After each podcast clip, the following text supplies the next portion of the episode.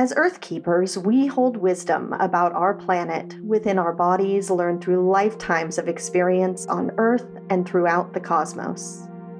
I'm Amy Dempster, a shamanic practitioner and your host for the Earth Keepers podcast, and I'm on a journey to reconnect with my soul family, the other Earth Keepers, grid workers, portal tenders, land stewards, and nature lovers around the world. On this podcast, you won't find gurus or dogma, just a safe space where I share personal stories from my spiritual journey.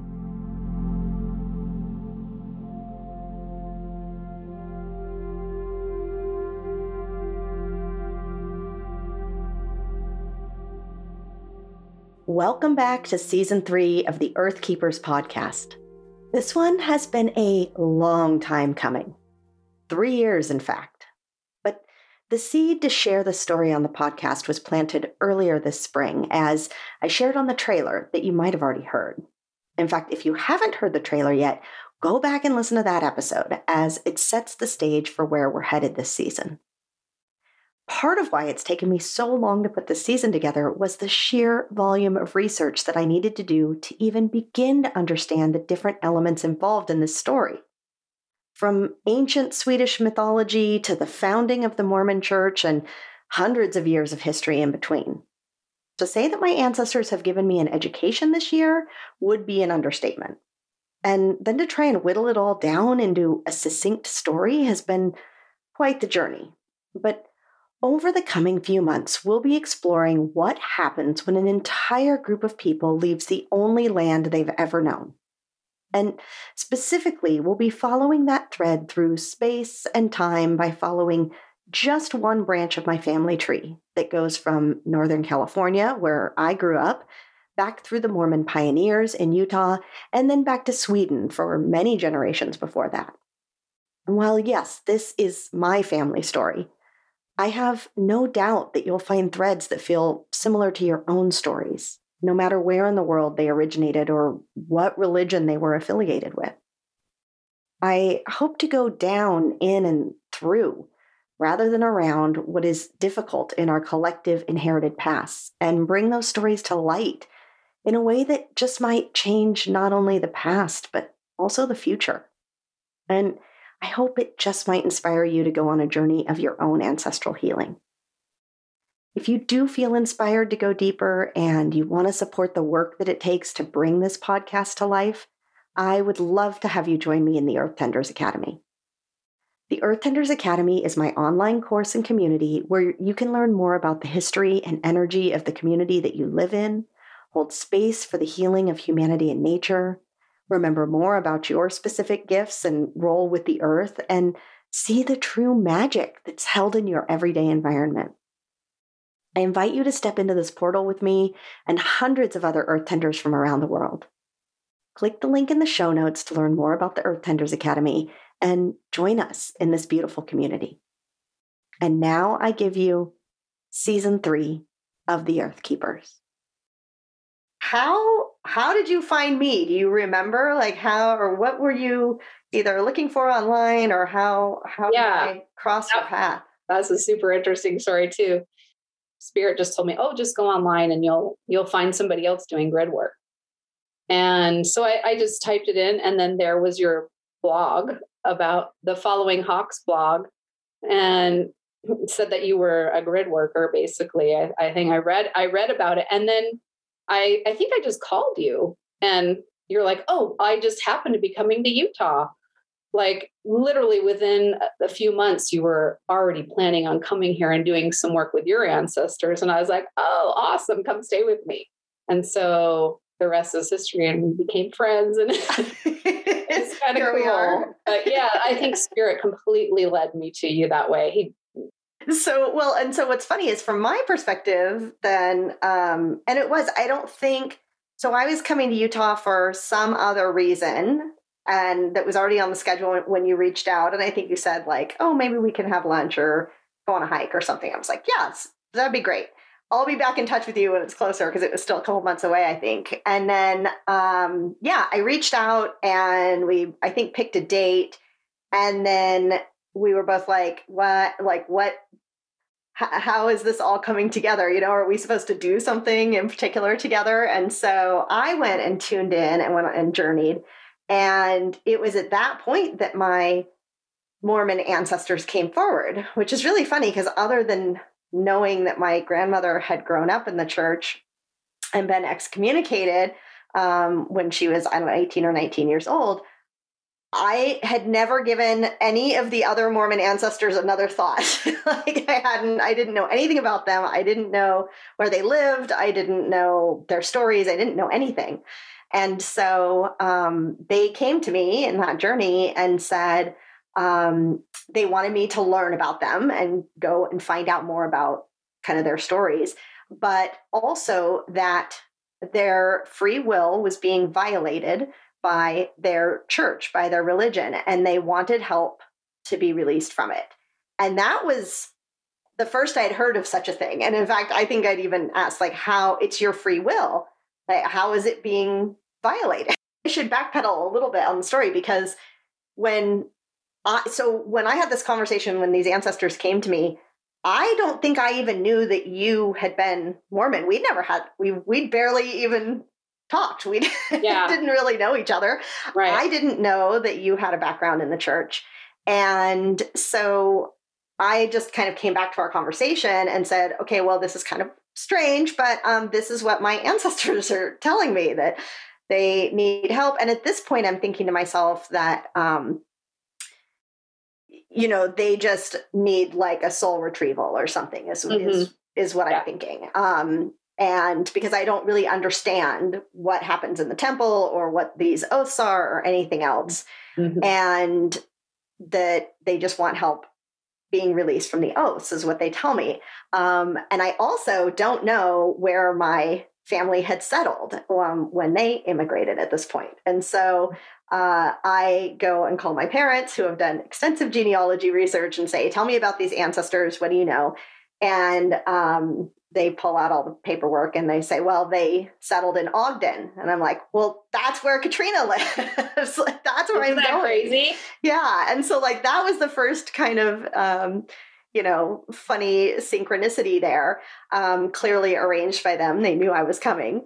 Uh, but also that uh, when I went back to you and said, This is what my ancestors said, but I don't really, I don't know anything about the church that you said, Oh, I know exactly what you're talking about, and I understand what the oaths are, and I understand how they have to be removed. And so it was like yeah. this whole divine arrangement yep. by spirit to bring us together in Ogden and absolute synchronicity the whole way through. Yeah.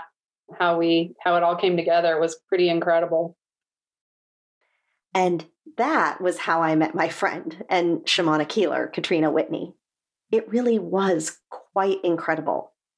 Up until that point, my Mormon heritage was a mystery to me. Honestly, it wasn't something I even had a passing interest in. I didn't grow up as a member of the Church of Jesus Christ of Latter day Saints, more commonly called the Mormon Church. I was two generations removed. And the fact that my grandma Marilyn had been a member prior to her excommunication was a bit of a family joke. She's the one that told the story, and I'd heard it many times growing up, but I'm sorry now that I'd never dug any deeper.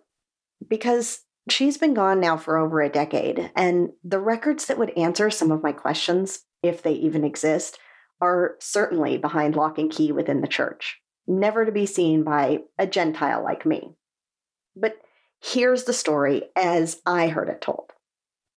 My grandmother was born to a Mormon family in Sacramento, California in 1931.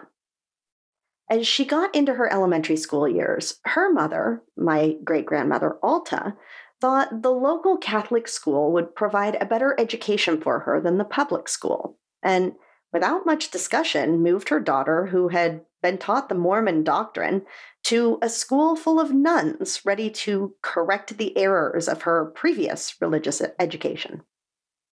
If this was a sitcom, this was when hilarity would have ensued. But rather, my grandma mostly remembers being sent to the principal's office or being hit with a ruler by the nuns for asking too many questions. And honestly, could you even imagine being eight or nine years old and not even understanding that different religions have different beliefs, and then being punished every time you asked for clarification. So I suppose it's not too hard to imagine that she wasn't especially enamored by religion in general by the time she reached adulthood. I have no idea if she was still attending the LDS church all this time. I never asked her. But family members have told me that her mother continued to attend her entire life, so I have to assume that she was taking her kids to the Mormon church each Sunday and then sending them back to the Catholic school on Monday morning. Now, what I do know is that shortly after she married my grandpa Roy, who was definitely not a member of the Mormon church, he took issue with the church, or specifically with the church missionaries. If you're not familiar with how missions work in the church, this is one of the cornerstones of the religion. Mainly single men between the ages of 18 and 25 receive an assignment for two years in locations around the world where they go door to door preaching the gospel, among other types of service work. You've probably seen them around your town or opened your front door to find young men in black pants, white shirts, and a tie asking if you've read the Book of Mormon. Now, to you, a non church member, these visits are likely random or sporadic. But if you are a church member who hasn't been to church for a while, there is nothing random about these visits. At least in the late 1940s and early 1950s, when my grandmother was in her early 20s, there was a very clear no member left behind rule. Because week in and week out, the missionaries would show up to their house to preach the word of God and persuade her to come back to church. Was this annoying to my grandmother? I don't really know. But it was annoying to my grandfather, and he wanted them to stop. So my grandmother asked them to stop visiting. Except they told her they couldn't. It was literally against the rules for them not to visit a church member. They had to keep coming every week, whether she liked it or not. In fact, they told her in kind of a joking fashion that the only way they could stop coming is if she was excommunicated from the church. Now, I'm sure they didn't think she would do it. Who would willingly excommunicate themselves from the church? That came with a whole lot of heavy consequences. Certainly, no one would choose that just to get missionaries to stop visiting and checking in on them. But I do believe they underestimated her desire to separate from the religion. And the way she always told the story was that she just went and did it, got herself excommunicated, and that was that. Almost like she gamed the system. She was always pleased with the fact that she'd outsmarted them, but I didn't understand until my ancestors came to me and I began this journey for myself what a big deal this had been. Leaving the Mormon church isn't all that easy, even today. But it's a whole lot easier now than it was in the 1950s. And that's only after a series of lawsuits from members demanding to be released from their church membership in a court of law because the church wouldn't otherwise allow it. You see, the church and its members take their oaths seriously. You might quit going to church, but you are for sure still a member, not just in this lifetime, but for eternity. That is the oath you take, or at least one of them. Nowadays, there's websites that will allow you to submit your resignation, and like it or not, the church has to accept it. But 70 years ago, there was only one way out excommunication. Now, from the church's perspective, there are three reasons for the practice of excommunication. Number one, it allows a person to restart in the gospel with a fresh slate. Number two, it prevents the good name of the church from being smeared. And number three, it protects the innocent. Excommunication usually happens when a member goes to their church leader for counsel after committing a serious sin. But even in that case, the intent is not for the person to leave the church. The intent is that they will continue to attend church pray, and hope that one day they can find their way back into the good graces of God and be rebaptized. So, yeah, even excommunication in the Mormon church isn't totally a way out. And back in my grandmother's time, it would have required a kind of hearing with the local church leaders to explain what she'd done wrong to merit her removal. When I learned that, I can't tell you how much I wanted to find if there were records of that hearing. I mean, the Mormons have quite the reputation for documenting everything, so I'm sure it exists somewhere. But I can't imagine I'm ever going to see it. Knowing her personality, I do wonder if she lobbed some accusations of her own in that hearing. Some of the whispers of abuse of women and children in the church over the generations aren't exactly whispers anymore. And I do like to imagine that she told some stories of her own. Most likely, she just told them what they needed to hear and moved on with her life. I'll never know for sure. But I have been moved to tears of gratitude many times in these past three years for her strength and bravery as a young 20 something in the church of 1950s America who had to sit before a panel of men twice her age and demand to be released from their organization. And that through her actions, her children, grandchildren, and many generations to come have had the ability to make their own choices about religion and spirituality. Because only a few generations before, there wasn't the same freedom of choice. Which takes us back to the ancestors who came to me in a meditation three years ago. The ones who stepped forward and asked me to learn more about them, and then asked for help to remove their oaths. What exactly did they need help with that they couldn't do for themselves? What are these secret temple oaths? Well, First, I think we have to talk about the temples themselves, because Mormon temples are different from their churches. It's not the place for weekly worship. It is a holy and sacred space meant to inspire awe and fear during the special ceremonies that take place within. And technically, only church members are allowed to know what happens in the temple under penalty of death. Yeah, death. But in the internet age, former members have been more willing to share what goes on inside, as the likelihood of meeting your demise for exposing the sacred rituals seems to have lessened in recent generations.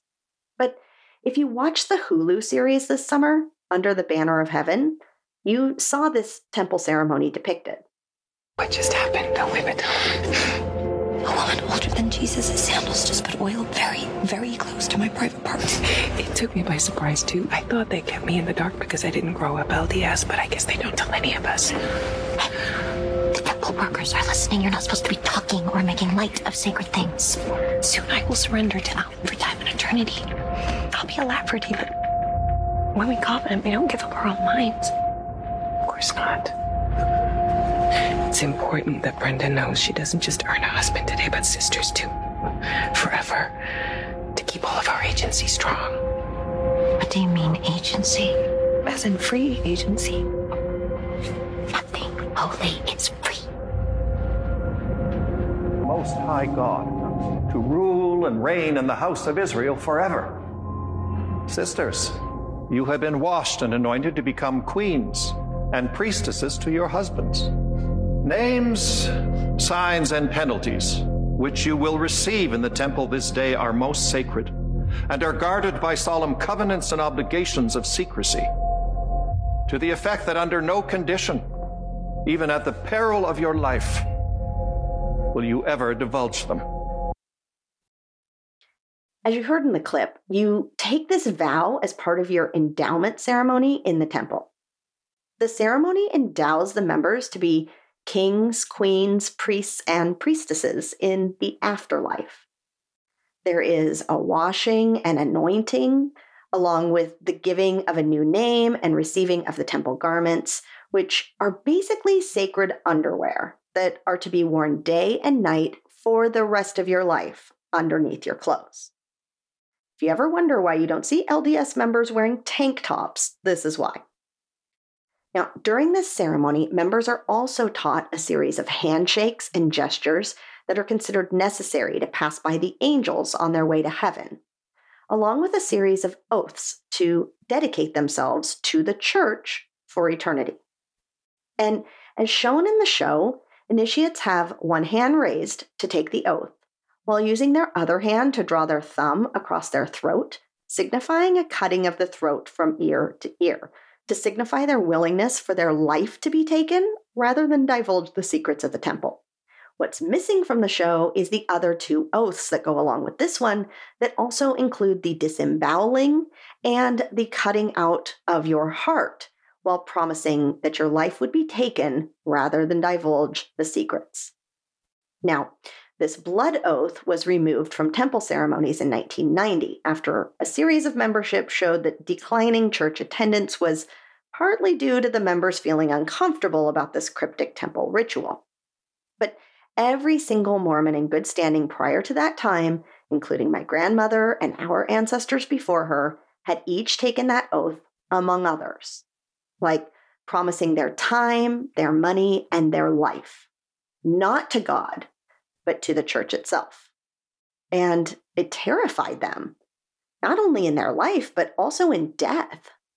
150 years after some of their deaths, they're still waiting for the promises of the church to come true and clinging to their oaths for the promise of delivery to the promised land. So, when they asked me for help to remove these oaths, I hadn't realized how serious it was. I asked Katrina to explain a bit more about how she figured out that these temple oaths needed to be removed for people to be released from the church. It just intuitively, I just feel like spirit just kind of guided me to to do that. And once I did that, I just my I felt like my energy completely shifted. I was no longer angry. I was my attachment and anger to the church was just like gone. Like it doesn't bother me at all anymore. Like i'm free. Like i just i just felt like it freed me to um to truly explore what i was being guided to explore by the spirit you know rather than by this church and their set of doctrines and dogma. And since then because i know you've worked with you know variety of people on this um what you know what are some of the things that are happening in those oaths i know you said like your time your money your um your life you know like what are some of the other things that are happening in the temple energetically that are sticking with people either after they leave the church or after they die? Yeah well i think those are the main things is that you're just basically handing over your divine empowerment over to the church. So they get it all. They you you verbally say it all to them. You say i give you my time my dedication my life my everything my money like so you basically just hand over your empowerment on a silver platter to this church you know? And we all know that the church has holdings in real estate in big pharma and all kinds of stuff. So they're a business and they're using people's tithing money to grow their empire. And it's a very worldly empire. They like you to think that you're pledging it to god but really it's it's an organization it's a church and there are people at the top of that church that are running the show.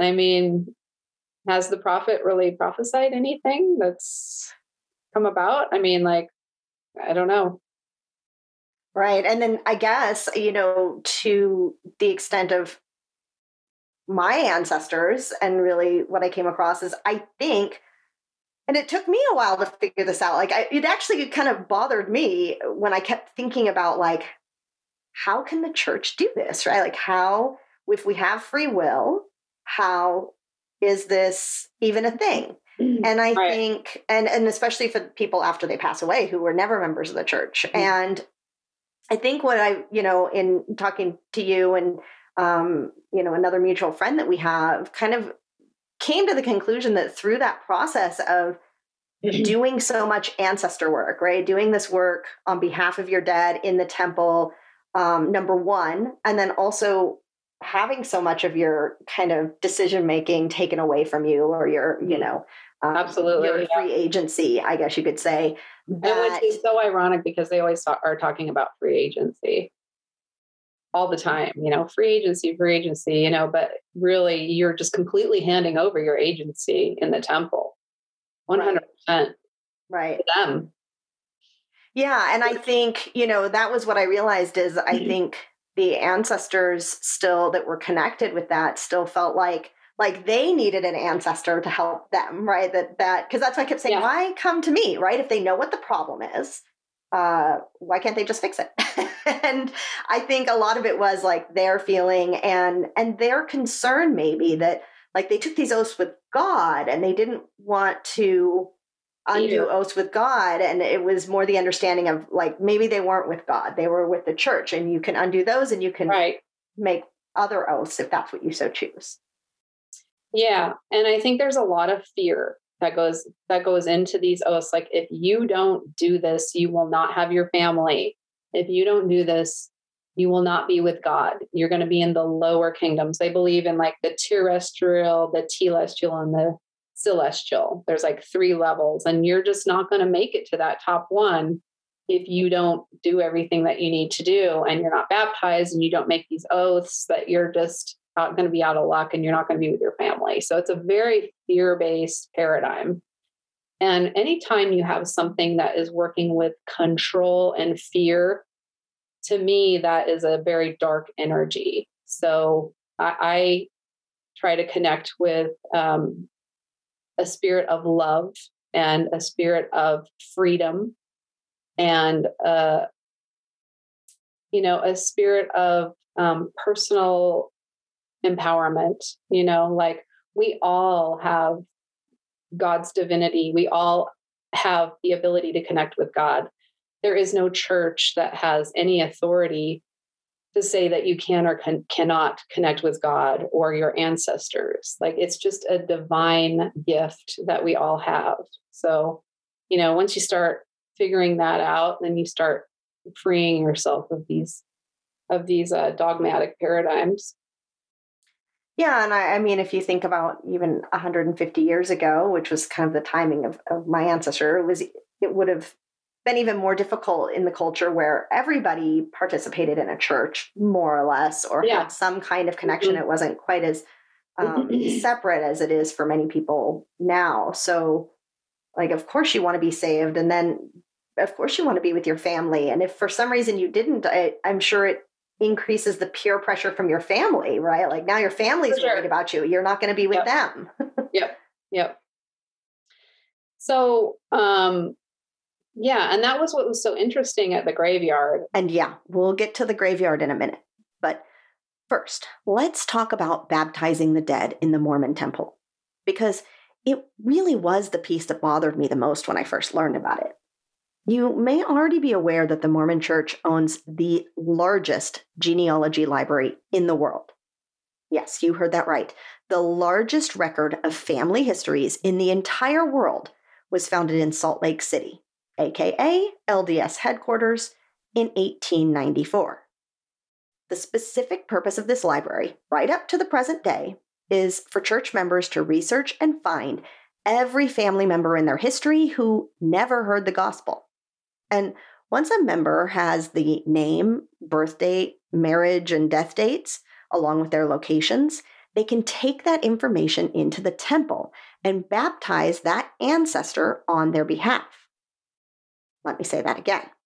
The Mormon Church is baptizing non members after their death without their consent. They have been doing this since 1840 and continue to do it today. Now, according to the church, although the baptism by proxy is performed without the dead ancestor's consent, they will not actually be baptized unless this person accepts the baptism of their own free will. But why? Why exactly is this such an important part of the religion? Because the religion believes that the family members will all be together in heaven for all of eternity. But only the family members who belong to their one true church. Imagine the agony of a parent whose child leaves the church. They will be missing that family member when they get to heaven and be without them forever and ever.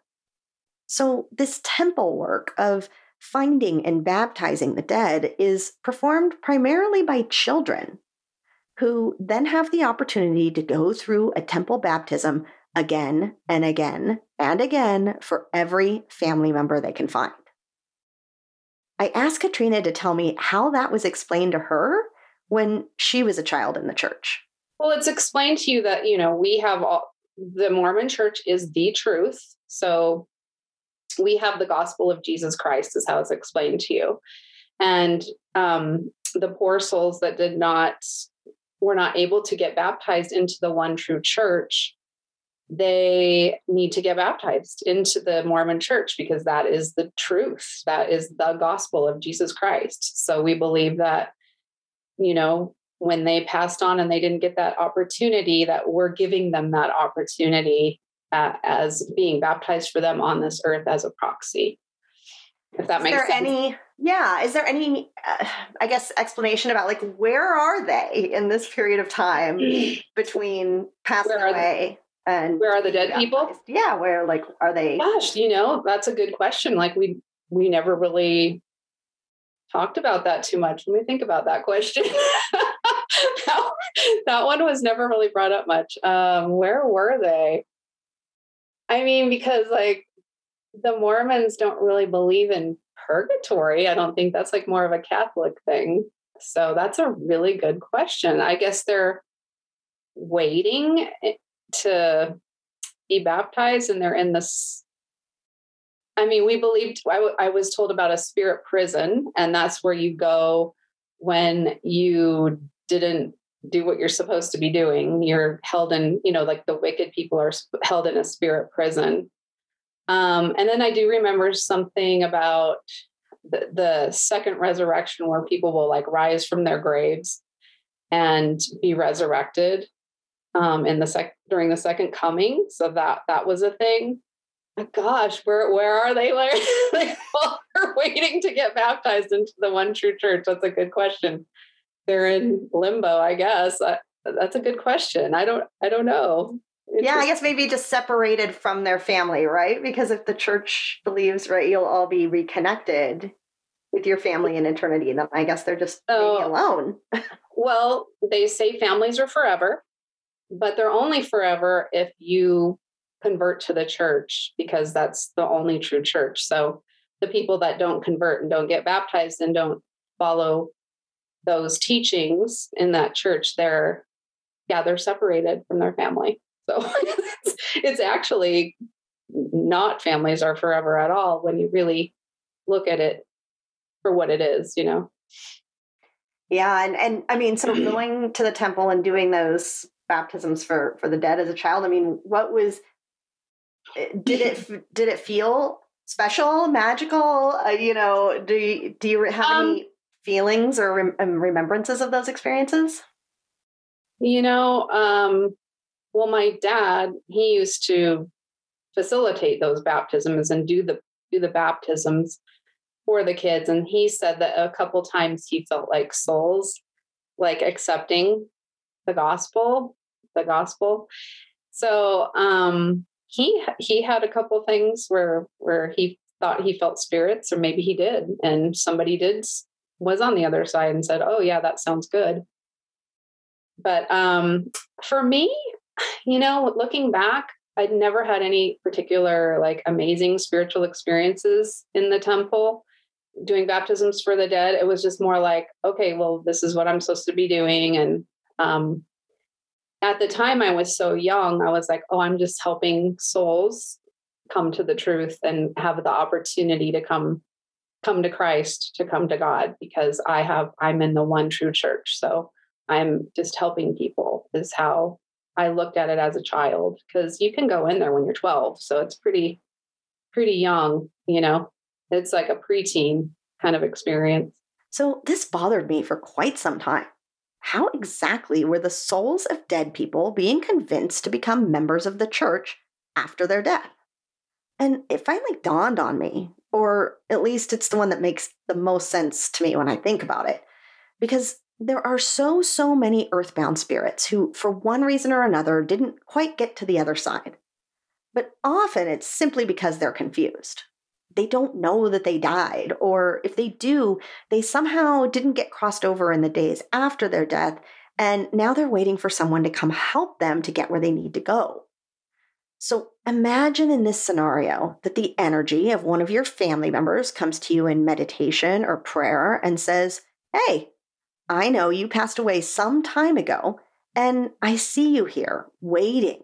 And the reason that you're still here is because you didn't hear the gospel or accept the one true church in your lifetime. And if you do that now, you'll join the rest of your family in heaven for eternity. I can imagine that a whole lot of those spirits would shrug their shoulders and say, Okay, that makes sense to me. Now what do I do? And bam, they're baptized into the Mormon church. Honestly, I've learned a lot of creepy things in my research about the church, but this one has really struck me the way they're collecting dead souls. I think there's more to it, but I'm really not sure I want to know all the details. So, anyway, back to my ancestors. If you can imagine now that it's the mid 1800s and you've left your homeland, sailed to America, and then pioneered across the plains to the high desert of Utah, and found yourself bound by a blood oath that will follow you and all of your family members into eternity, you might think better of making any kind of complaint about the church or doing anything but following the doctrine and covenants to the letter, lest you be left behind on Judgment Day.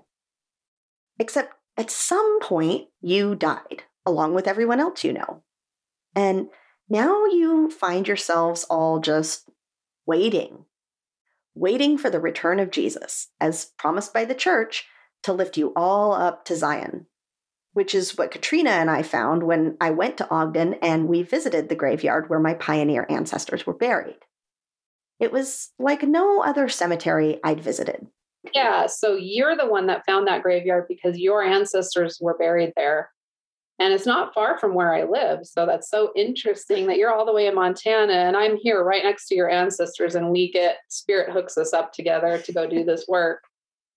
So really amazing. You can tell at the beginning of it, like where it, where it was. And yeah, know. so I mean, it was. um I was in kind of a rural area, you know, a few miles outside of kind of yeah. You know, it was kind of out west from me, out west of the mountains. Yeah.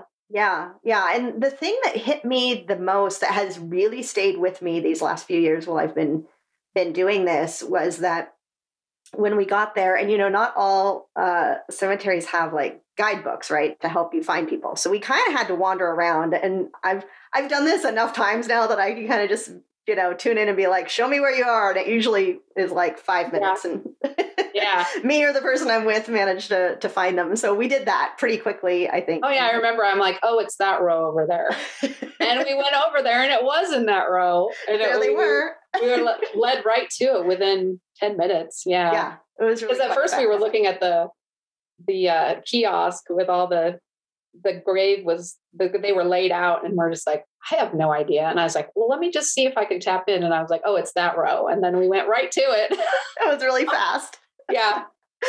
Yeah so. yeah so we found them pretty quickly. And and in the place that we were standing we were facing um you know, east towards the Wasatch Mountain Range, which is, you know, large and, and impos- imposing. You know, it's, it's mm-hmm. really the main feature on the landscape there mm-hmm. um, through most of northern Utah, really. Yeah, it's beautiful. And I just suddenly really had this deep feeling of my ancestors arriving, you know, after this long journey from England, Sweden, you know, the different places that they had yeah. come. And so, you know, by boat and by train or by wagon and by, you know, months pass and all the money they would have had to save to get there or all of the promises they would have had to make to pay people back who paid their way however it was that they, they got there. A lot. Like, yeah, like that. It was it was a lot. And, and I remember you were telling me like one of your ancestors you knew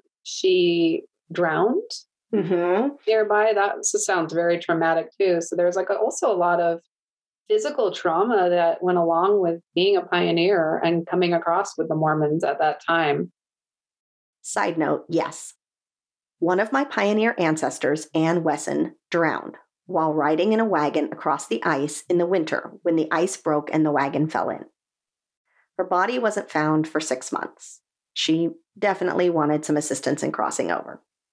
But back to our cemetery visit. Well, let, me tell I you. Well, first, what I saw when we were there in my, it was all in my mind's eye. I just saw like people like gathering around, and um, I don't know if this was like uh, my own filter that I was seeing this, but in my third eye, I clearly saw like a gathering of like people with wagons.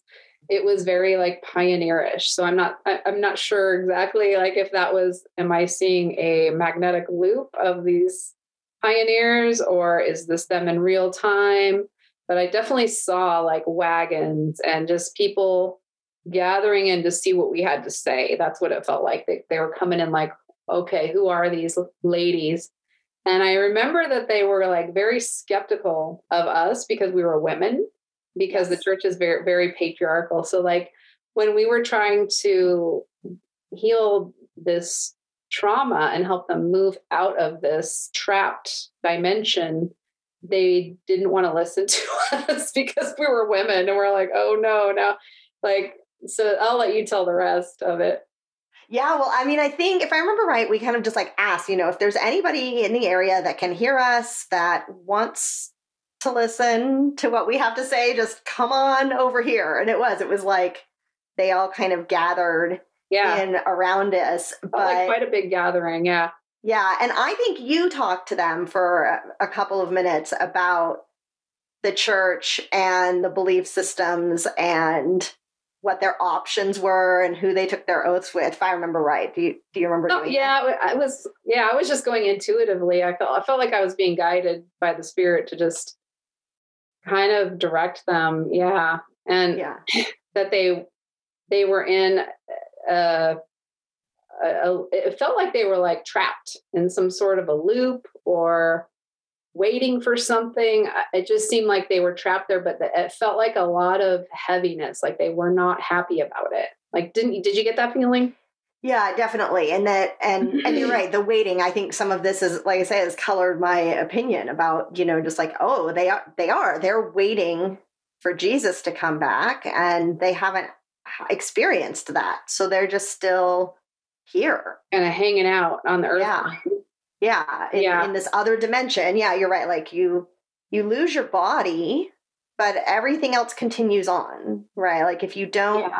if you don't know where to go or what to do and i think different religions and different cosmologies teach different things and so Mm-hmm. you know where if if your religion has a story a teaching about we die and then whatever you know an angel comes to get you or uh, you know whatever but that helps you get to the other side then that process happens a lot easier because you're expecting it and it happens and that's my experience in Yeah. working with a variety of different kind of souls of that process Yeah, you know, I do believe that there are guides that guide people to where they need to be or where they're supposed to be or wherever they like I said, I think that we tend to gravitate to where our frequency resonates. You know, I think there's a lot of different dimensions.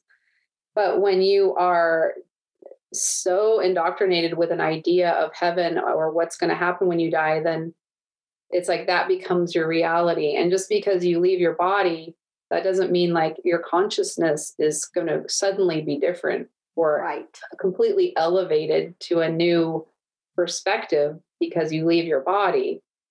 So, I mean, I, I kind of used to think that, but now I'm kind of like, maybe not, you know, maybe, you know, sometimes we get trapped in such a deep religious paradigm that our consciousness is like there. And no matter if we're in this body or if we pass over to the next uh, dimension, that's still going to be our consciousness. So, right. that's why I think it's really important to try to um, awaken and free your consciousness and uh, open up your mind to spirit guiding you and directing you directly so that you can um, awaken to a little bit of a more elevated consciousness before you pass on with all these old paradigms that are very almost like in, entrapping of your soul it's hard to explain but well yeah and if what I, do you think well, if I think about, you know, a lot of kind of like ancient teachings or um, a lot of indigenous cultures and their beliefs, like there's many different kind of flavors, I guess you could say, you know. Um, but most of them have like a process that if you look at them have similarities in that like you die and then there is someone some being some function that happens that carries you to the next place right? And so it's it might be that you're getting carried to the land of the ancestors or it might be that you know what you know you're going to heaven or whatever but it's like there's eh, and i think people forget about that that there's this like transitionary time and period and i think you lose track of linear time when you don't have your body right so for us it's like oh they've been there for 150 years right these spirits waiting but i don't know that they all the spirits that I've talked to, like they don't have that concept of how much time has really passed or what has really happened as far as on the linear plane. So I don't know how long it really feels to them. Yeah. But at least my ancestors had some sense that like time had passed and nothing had happened, right? Like they're mm-hmm. there and so they they felt like they were stuck or that they couldn't get to that place that was promised by the church.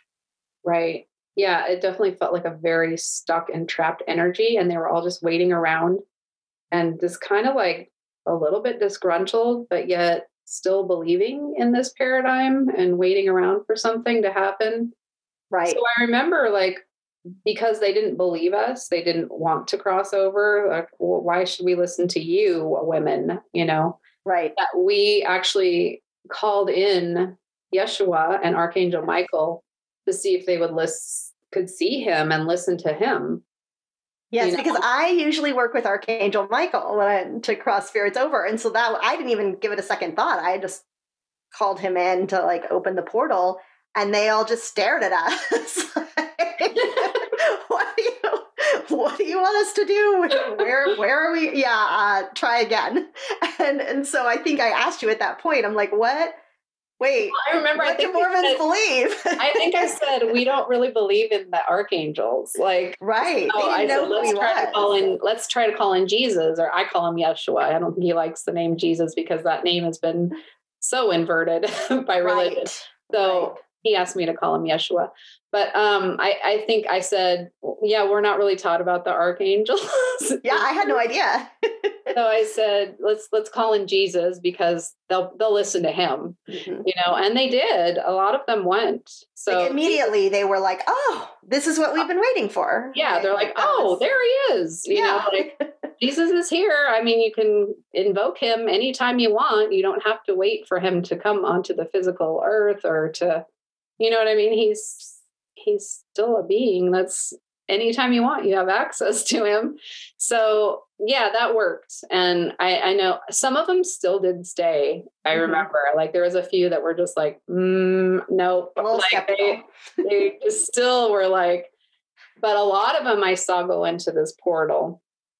And it was really moving you know? So that was yeah, and i think that's what's different and same thing about the oath removal is that like that's the that's free will right? Like we're we're not going to force you to go if you don't want to go. You can stay but you can stay with you know the we'll explain the situation and then you can make your choice. And if you choose to stay that's completely fine. You have a choice. Right. and i feel like that's free will yeah. When, yeah at least like, like when you're shown you know something then you have a choice between different things. Whereas in the church i feel like you're just given this one option and then you give all your power over to this thing this institution and you make these oaths and then suddenly your free will is just gone. Like you're just sucked into it because you've made these oaths you know? And i think that's a very i it's a dark energy and i think it's all very intended. So over a couple of days in ogden we worked with the ancestors who wished to have their oaths removed and helped quite a few mormon pioneer spirits meet up with jesus. And honestly i figured that was the end of it. I had done my duty to my ancestors, and they seemed thrilled about the outcome. In fact, this is what I shared on my Instagram stories after the oath removal we definitely went into the section where um, we called forward um, all of my ancestors, but also anybody else who wanted their um, oaths to the Mormon church removed. And um, it was quite a trip. There was like three different big groups of people that all came forward, and they were so excited. Like it felt almost like New Year's Eve. Like they were waiting for the countdown, and like as soon as we got to one, they gonna party. So uh, yeah they were super excited. It was really awesome. Um, and yeah felt like i did a good deed. So yeah done and done right? Well not so much. I mean those particular ancestors were quiet after that. But over the coming year something else started happening that didn't seem random. I was being sent to do energetic work with the grids in utah again and again and again I'll save that story for next week's episode. We'll talk about what the Mormon church has to do with the Earth's grids and what I found out about my own past with the church when I had a past life reading done. Thanks to shamanic healer Katrina Whitney for sharing her story and insight for this episode. You can contact her online at redmountainshaman.com. She offers healing sessions and believes in empowering her clients to learn how to become their own healers. I'll add a link to her website in the show notes. You can also find the video of our entire discussion on my YouTube channel. We talk more about the interesting energies in Utah, how the energy there has shifted the past few years, and some of the messages we've each received about it. In the meantime, thanks for listening. Thanks for being here on the earth at this moment in time. And I'll see you back here next Tuesday.